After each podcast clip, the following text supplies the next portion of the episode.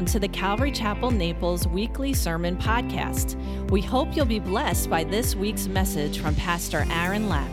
For more information about this podcast and other Calvary Chapel Naples resources, please visit us at ccnaples.org. Lord, I thank you for uh, the time that we have now this morning to go through your word, and I thank you for your word. Uh, Lord, thank you for the gift of salvation through your Son, Jesus Christ, on the cross. And in his name we pray. Amen. Amen. So, a couple weeks ago, when I was last here, we were in chapter 21. And I know there's a lot of you who weren't here, so we're just, I'm just going to start all over again. Nah. But I will hit a couple of high points in chapter 21. All right. In chapter 21, it starts off with Jesus coming with his disciples into Jerusalem. Now we know, and Jesus knew, that this was the last time. Now, he'd done this many times over his life, but this was the last time that he was coming into Jerusalem. Now, the disciples should have known it because he told them on multiple occasions that I'm going to go, I'm going to be betrayed, I'm going to be arrested, I'm going to be charged falsely, I'm going to be mocked, beat, spit on, uh, uh, and eventually crucified on a cross until I'm dead. But then three days later, I will rise from the dead.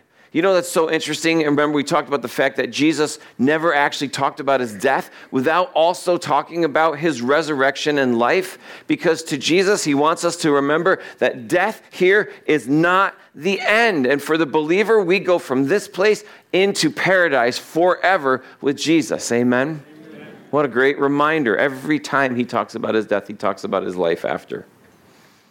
So we see Jesus now, he is on his way. You know, again, he knows exactly what's going to happen, and yet he is pressing forward. He will not be deterred. He's going. You know, at one point, he probably most likely had to cross over what's called the Brook Kidron. It was just a, a, stream that kind of ran outside of the city, but it was a stream that had the drain from the temple connected to it. So as they were slaughtering just hundreds and thousands of lambs and, and birds, the blood would drain out from the altar into this brook and down this brook. And it might have even been, as he was stepping over it, stained black from the blood that had gone down this so many times. Jesus, knowing that he actually was going to Jerusalem to shed his blood for the sins of all. Man, can you imagine taking a step over that brook, knowing that your blood was soon to be spilt and shed? Well, as he comes in, this is what's known as the triumphal entry or Palm Sunday, uh, the celebration of Jesus riding in, and it's so unique in, in many ways. One of the ways that makes it so unique is this is the first time that Jesus allows himself to be worshiped as the coming king. All the other times he would do things and people would want to gra- grab him and make him king, he would either um, you know, make them forget or he would say, Don't tell anybody. But this time was different. This time he was like, Yes you worship me as the king that I am, coming into the city as it was prophesied. In fact, the Pharisees come to Jesus as his disciples are calling out and saying that he's the Messiah, the one who was to come. And the Pharisees come and they say, Teacher, tell your students to be quiet. And Jesus says, What they're saying is so true that if they were to be quiet, the rocks themselves would declare it. What also makes this day so unique and important is that it was prophesied to the day that this would happen. Um, 445 BC, a decree by King Artaxerxes was given for the Jews to go back and rebuild Jerusalem. Daniel, it says in, in Daniel's uh, prophecy about the return of the Messiah that it would be 483 years from the decree that was made to rebuild Jerusalem that the Messiah would come. Sir Robert Anderson, who was one of the leaders of Scotland Yard at the time, um, 100 years ago, read that, figured out, because you can see in Nehemiah chapter 2, it tells you the day, the year, the month when he made that decree. The 483 years based on a 360 day calendar would be 108, 173,880 days that the Messiah would return to the city of Jerusalem, guess what day that was? This day. This very day. We see that people there was a great multitude that were before him and that were behind him. And as he was riding in on a colt, the foal of a donkey, also prophesied, by the way, they recognized something in him. They said, This guy is special, not just because he's done miraculous things, but they knew that he was the one who was prophesied because they were cutting down palm branches and waving these palm branches before him and throwing their garments on the ground, both of which were signs of the people recognizing that he was a king who was coming in. And we looked at that at last uh, two weeks ago, that the palm branches were kind of a, a, a throwback to the Maccabees revolt and, the, and the, the, the Maccabee family coming in and cleansing the temple and them waving palm branches, recognizing the defeat over a foreign oppression and throwing their garments on the ground. Um, you can read about that when um, Jehu was anointed king over Ahab to uh, take over. And when his men recognized that he had been anointed as king, they took off their garments and they put them on the ground. And so the people with Jesus are recognizing that he is actually the coming king, at least what the one, what something that they were hoping for. And they were waving palm branches and throwing down their garments in recognition of, him as a king coming in. But as they're waving their palm branches and they're leading Jesus in, they start headed off maybe to the palace or the, the Roman garrison. And Jesus on his donkey turns, heads for the temple, his father's house. Completely unexpected because Jesus says, I'm not coming in to conquer this oppressor. I'm coming in to conquer the oppressor that is sin, the bigger oppressor in your life. I'm sure they were surprised because that's not what they wanted, but it's what they needed. So Jesus gets to the temple. And what does he find? The entire courtyard of the Gentiles, the only place where Gentiles were allowed to go to be able to access God, was filled with shops and booths that sold sacrificial animals for an exorbitant price and for money changing tables where you had to change your money into temple shekels in order to make an offering. And not only were they um, having commerce, but it was corrupt. It was filled with deception and they were cheating people.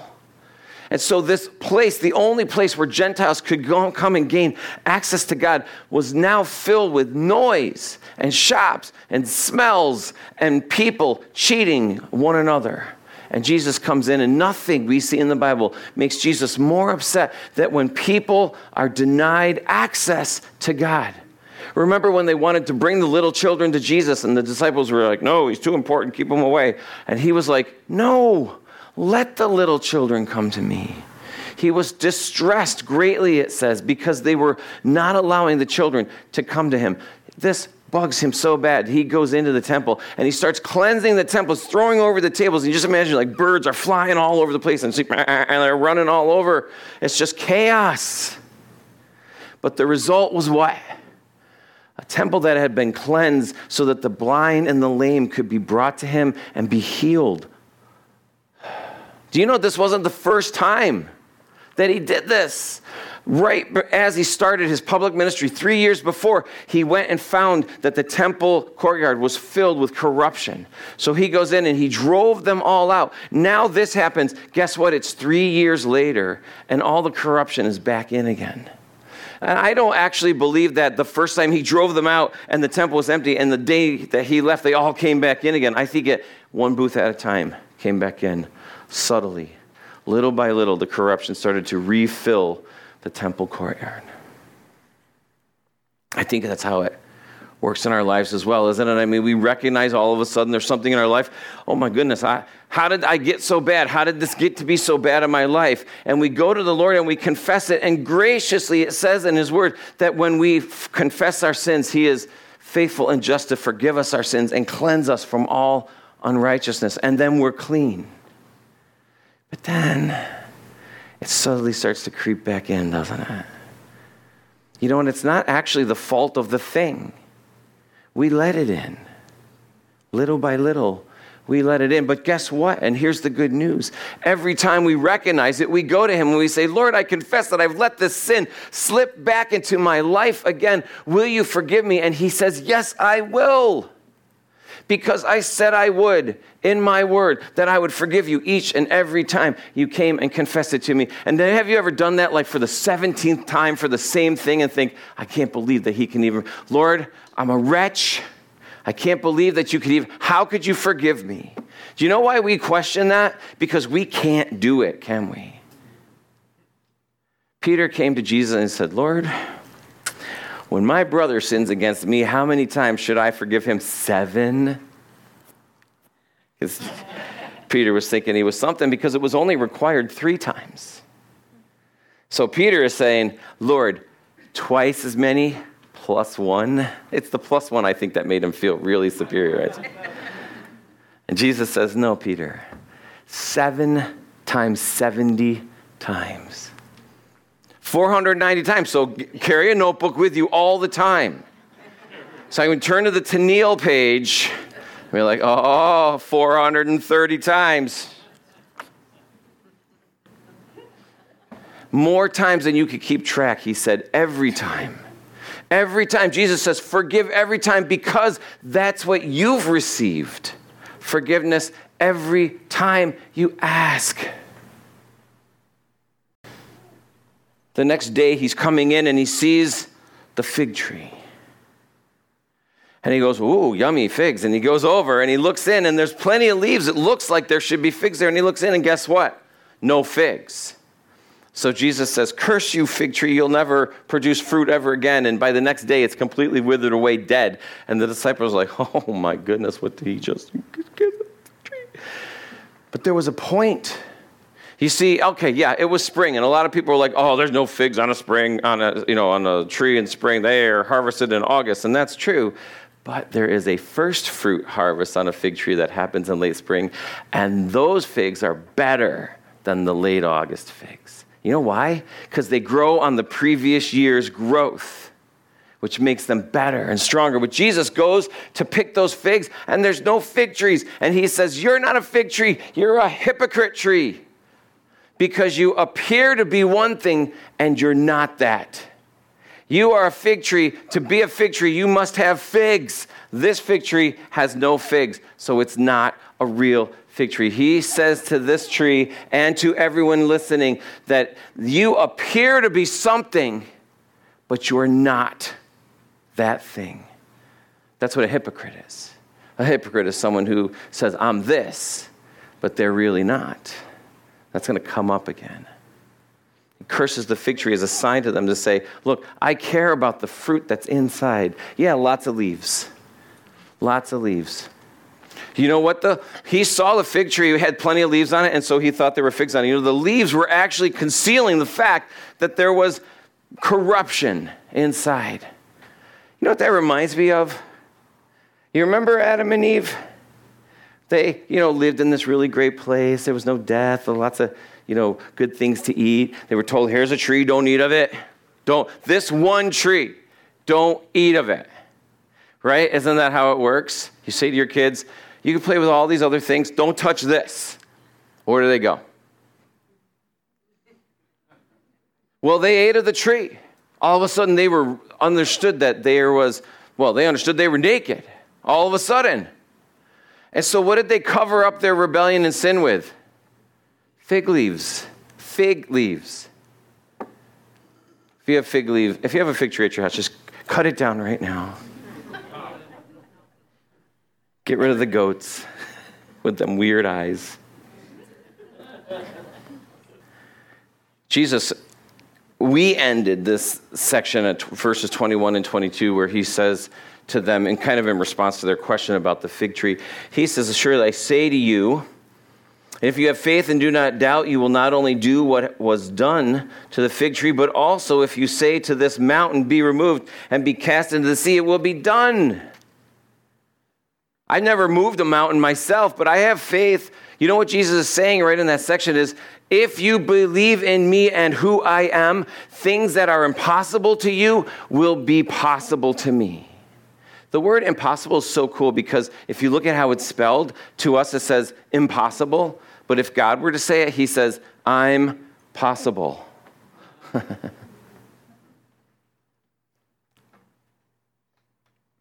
things that seem impossible. Do you know what? For some reason, we always kind of attach that to be like, oh, well, like someone who doesn't have a limb suddenly regrows a limb. Wouldn't that be cool? And that would be cool. But what are the impossible things in our life that God says are possible with me? Do you ever have somebody in your family who you've just talked about your faith and they're just like, no, no, no, no, I don't, you're a fool. I don't want to listen to it. It seems like I will never break into that person. They're, they're never going to come around. And God says, but to me, it's possible.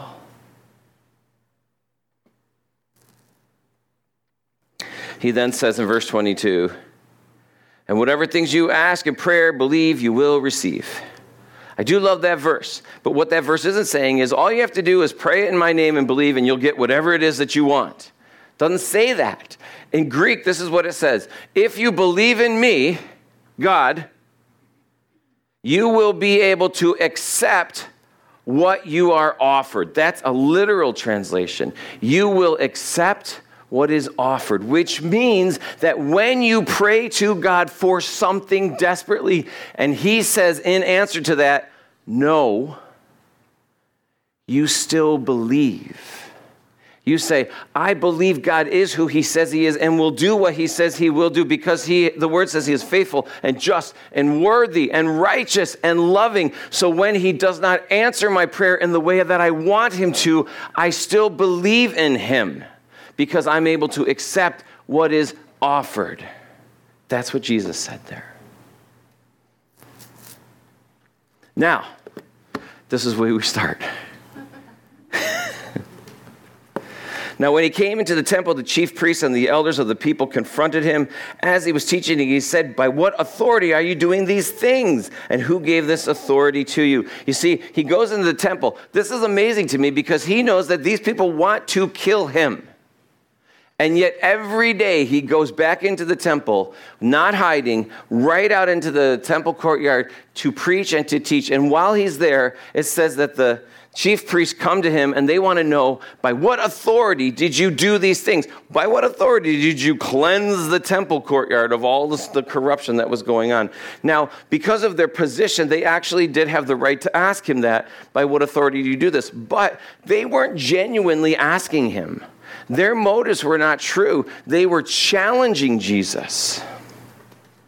They wanted to know by what authority do you do the things that you do? You remember last uh, two weeks ago, we looked at the idea that even if they believed that he was the Messiah, the one prophesied who was to come, that they believed that that person was going to come and free them from Roman oppression and set up a new government, which would mean that they would lose their position because they knew that Jesus was not their biggest fan. So, whether they believed he was who he said he was or whether he wasn't, they did not want him there.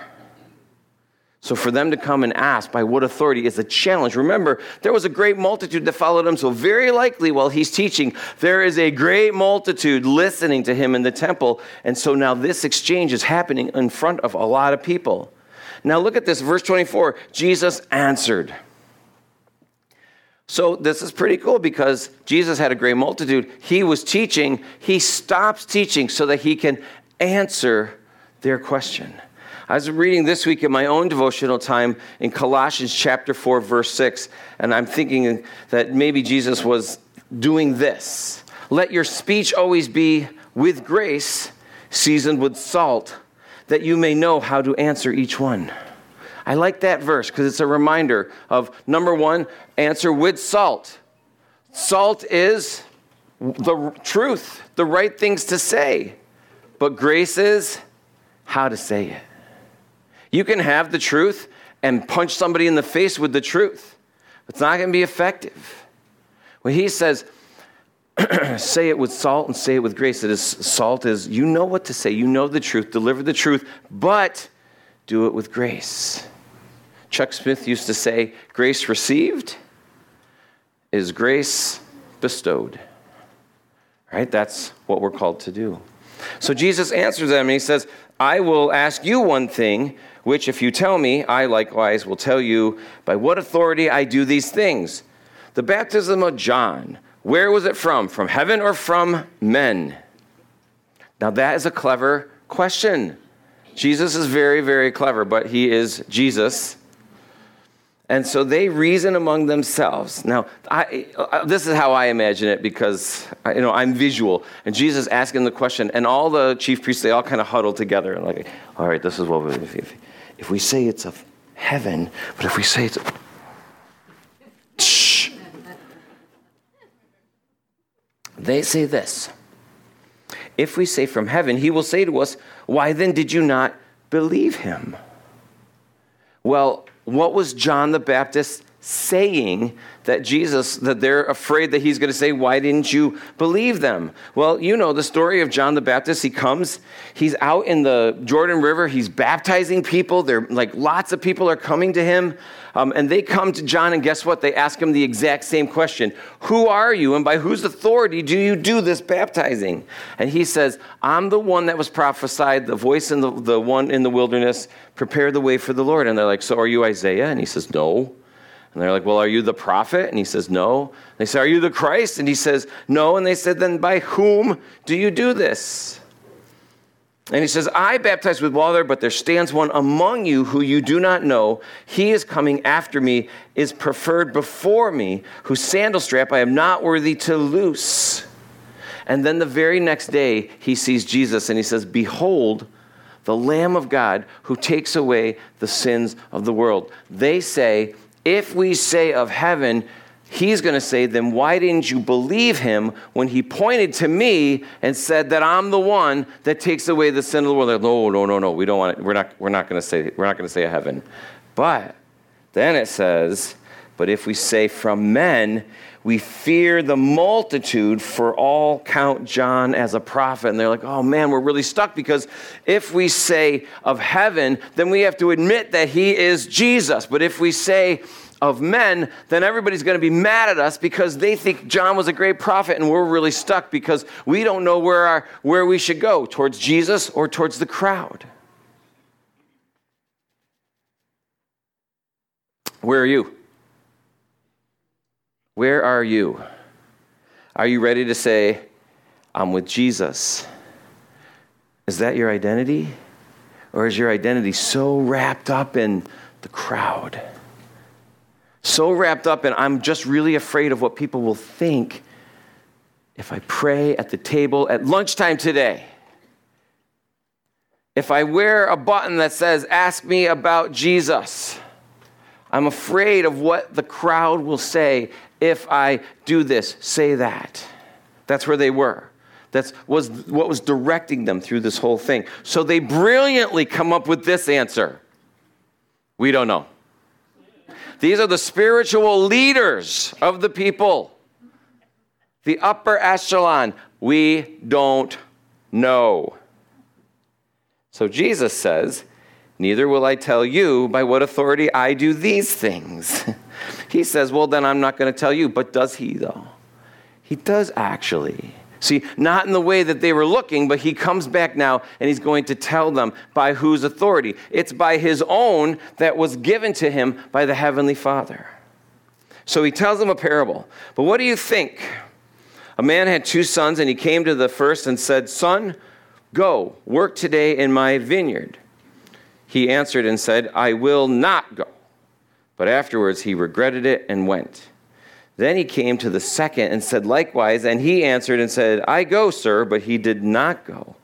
Which of the two did the will of his father? And they said to him, The first. And you know, it's very funny. It's like they couldn't answer the first question and they felt stupid because they're like, We don't know. We know, but we don't know. So he asked them another one, like, Oh, we know that one. The first. They don't see it, do they? He's talking about them.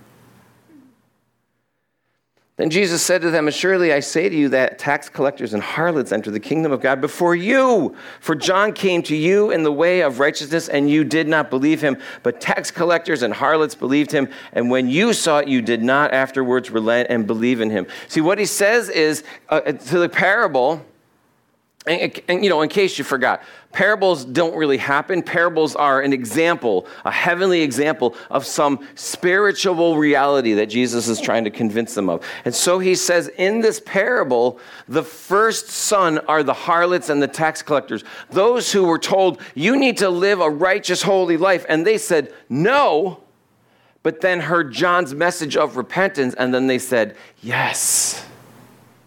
On the other hand, the, the chief priests and the Pharisees were those who said, Why, yes, we will live a holy, righteous life. On the outside, but on the inside, they were filled with corrupt, dead man's bones. So when they heard the message of John saying, Repent, they said, No, thank you.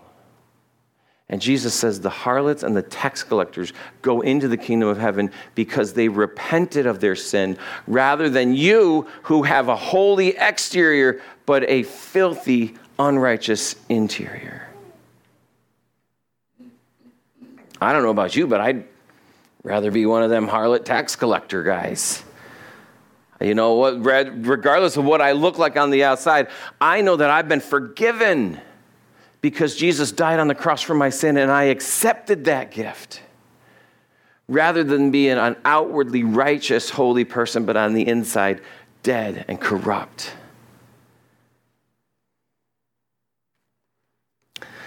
Then he says this Hear another parable. There was a certain landowner who planted a vineyard and set a hedge around it, dug a wine press in it, and built a tower. And he leased it to the vine dressers and went into a far country. And when vintage time drew near, he sent his servants to the vine dressers that they might receive its fruit. And the vine dressers took his servants and beat one and killed one and stoned another. And again, he sent another, uh, other servants, more than the first, and they did likewise to them. Then, last of all, he sent his son, saying, They will respect my son. But when the vine dressers saw the son, they said among themselves, This is the heir. Come, let us kill him and seize his inheritance. So they took him and cast him out of the vineyard and killed him.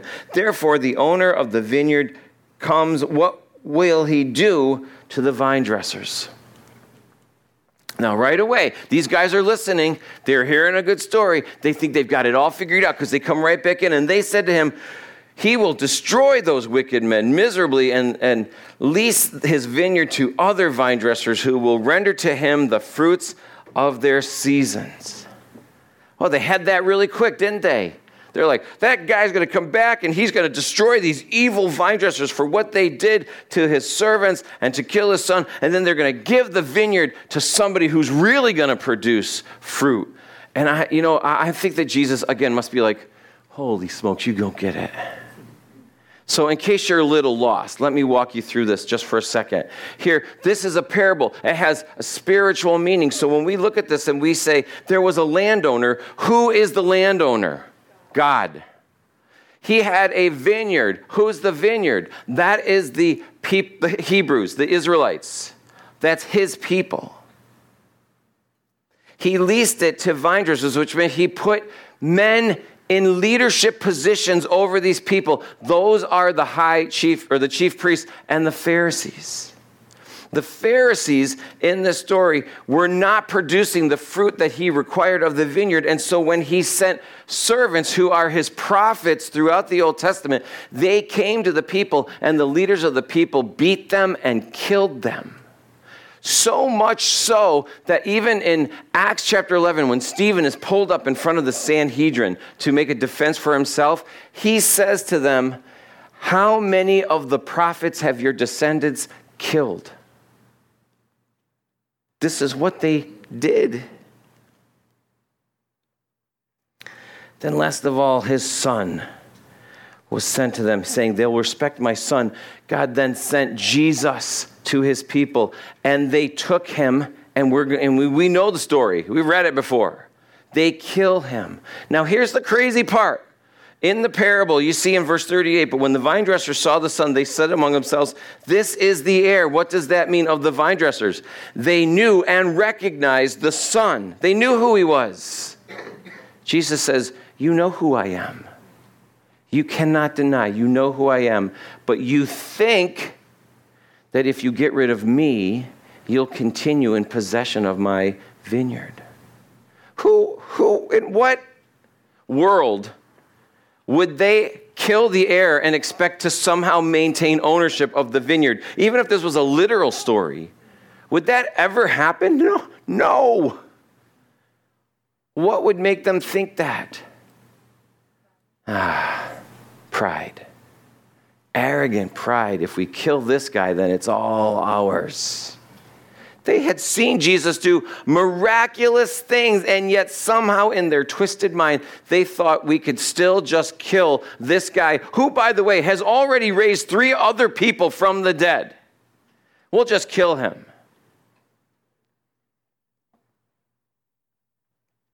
They said, He will destroy those wicked men miserably and lease the vineyard to other vine dressers who will render to him the fruits of their seasons. They're blinded to the truth. They're blinded by their own sin. Do you know there's another very familiar story in 2 Samuel? Maybe you heard of it David and Bathsheba. Did you ever hear that story before? Did you know? Maybe you didn't know this, but did you know that the man that David kills, um, Bathsheba's husband Uriah, wasn't just some random dude in the army? David had 30 men of valor, close in, mighty men. Uriah was one of those 30 men, close in.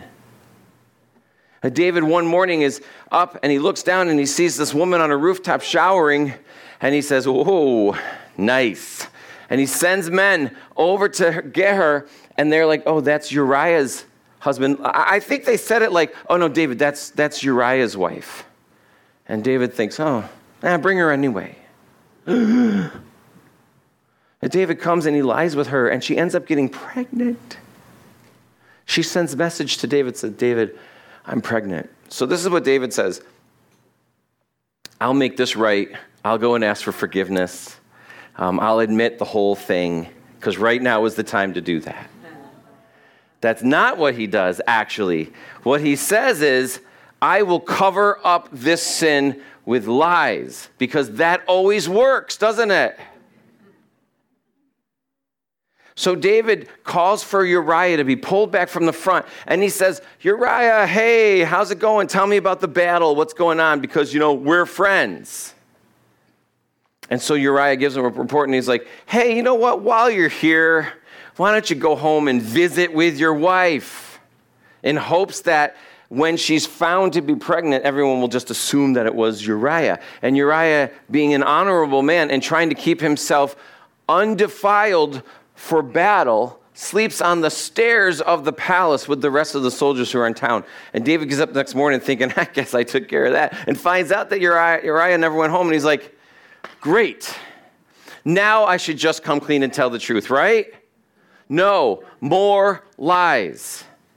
So he calls Uriah in to have dinner with him that night. And they're having a grand old time, and he just keeps filling his glass and filling his glass and filling his glass. And he gets Uriah drunk at dinner, and he's like, for sure this time he'll go home to Bathsheba. And he doesn't. He stays on the steps of the palace. And David's like, well, you've left me no choice. I'm going to have to have you killed. Because that was apparently the only option that David had. See, David could have at any point confessed.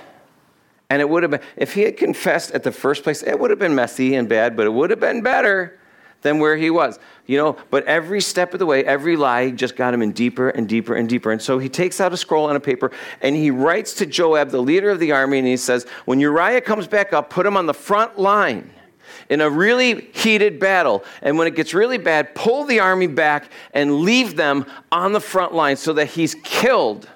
And then I can marry Bathsheba and then nobody will know. And he writes it all in a scroll. He rolls it up and he hands it to Uriah to deliver to Joab since he's going back to the front line.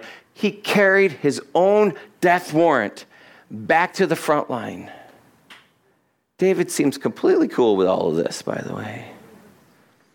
Uriah gives it to Joab. Joab reads it. He puts David, uh, puts Uriah on the front line. They go into a very heated battle, and just as he had hoped, they pulled back, and Joab and every man on the front line was killed.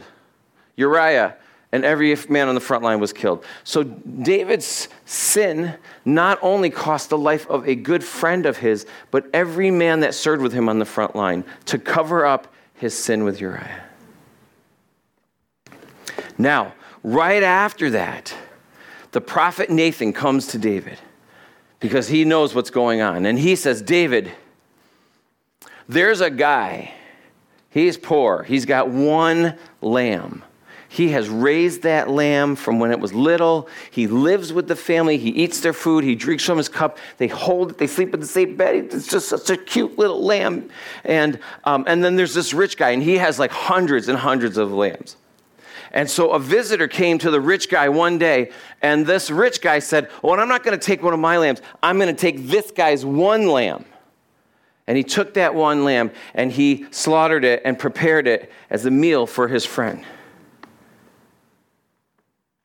And it says that David's anger was greatly aroused against the man. And he said to Nathan, As the Lord lives, that man who has done this shall surely die.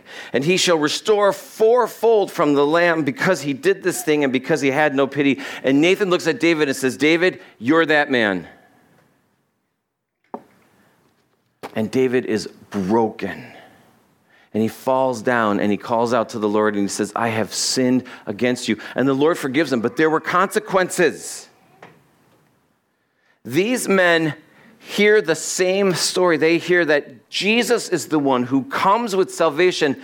And rather than to say, We are the wicked ones, they want to kill him.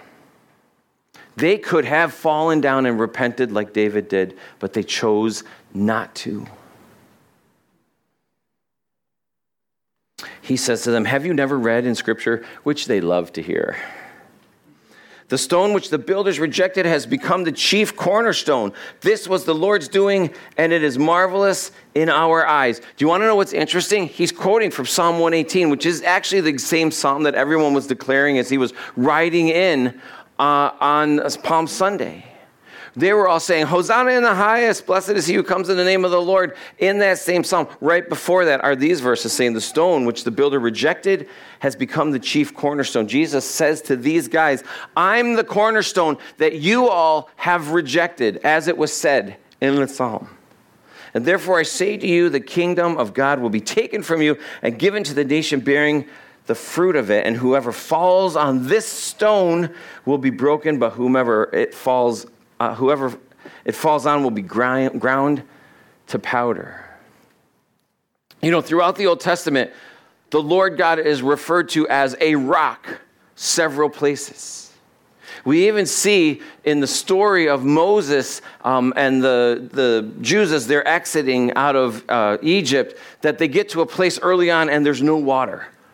And they're like, Why did you bring us out here? Why did you free us from captivity and slavery? To die in the desert. It was so much better back there. And so Moses goes to God and he says, God, I am, what am I supposed to do? There's no water. And so God says, Go to that rock and strike that rock.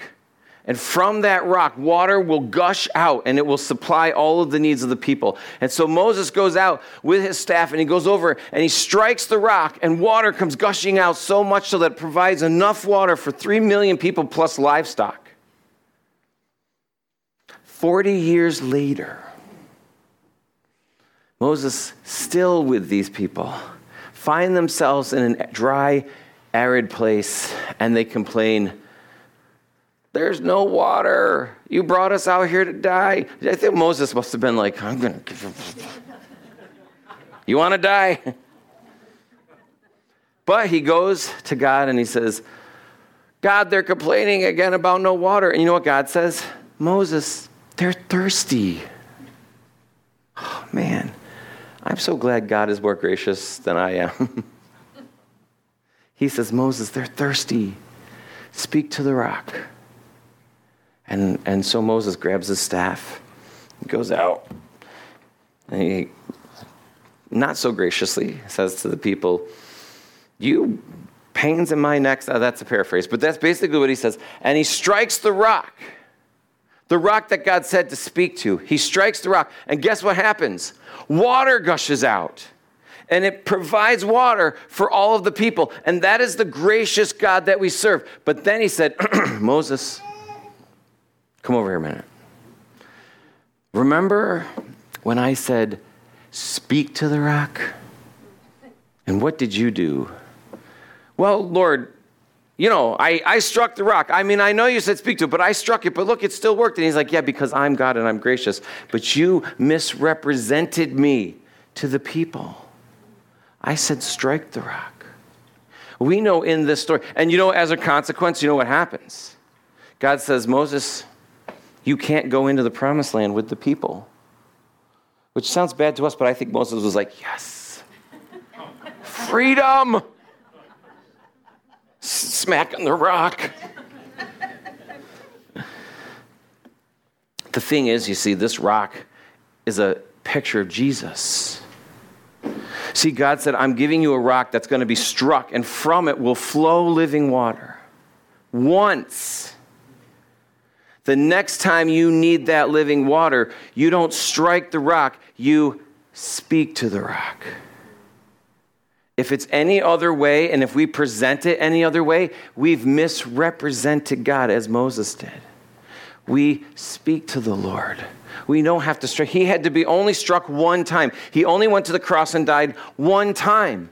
He isn't crucified over and over and over again. He did it once. He shed his blood once, and it was enough because he was perfect and he lived a sinless life so that when he shed his blood one time, it covered all sin. Do you believe that?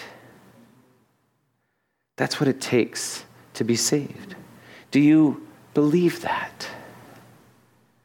We don't strike the rock. We don't crucify Jesus over and over again. We simply speak to him Lord, forgive me. Lord, I confess, forgive me. And he says, I do. I do forgive you. But Lord, it's so bad. It's the 17th time this week. I forgive you. Lord, you don't know what a wretch I am. Yes, I do. And I forgive you.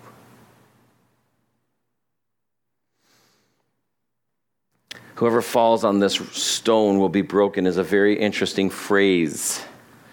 Broken in Greek, it means shattered or crushed together.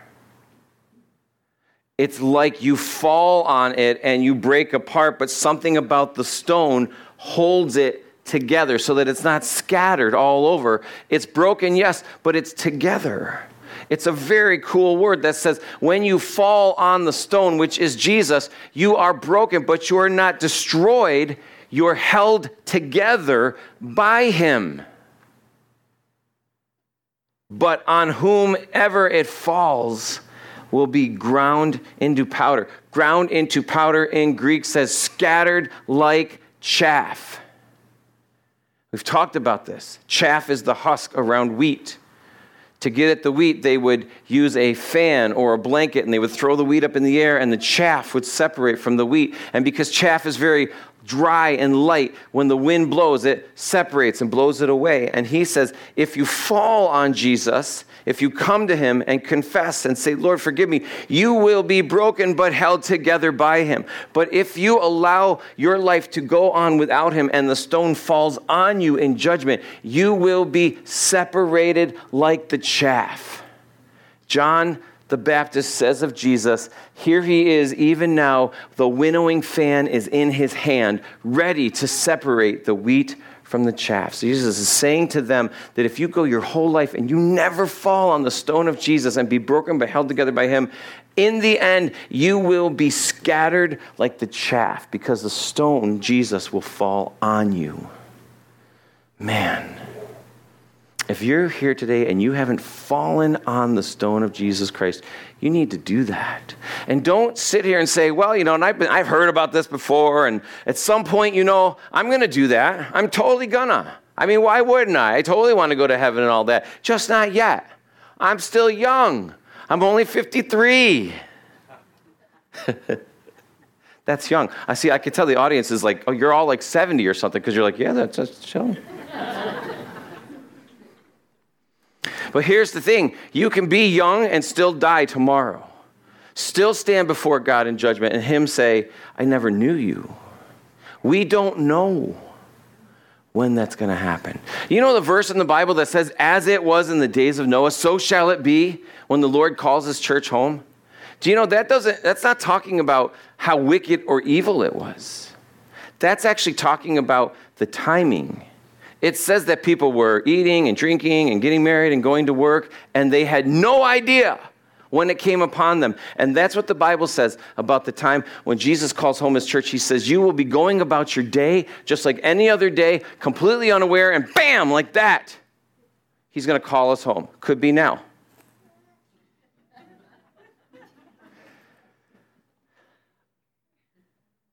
Now, I know.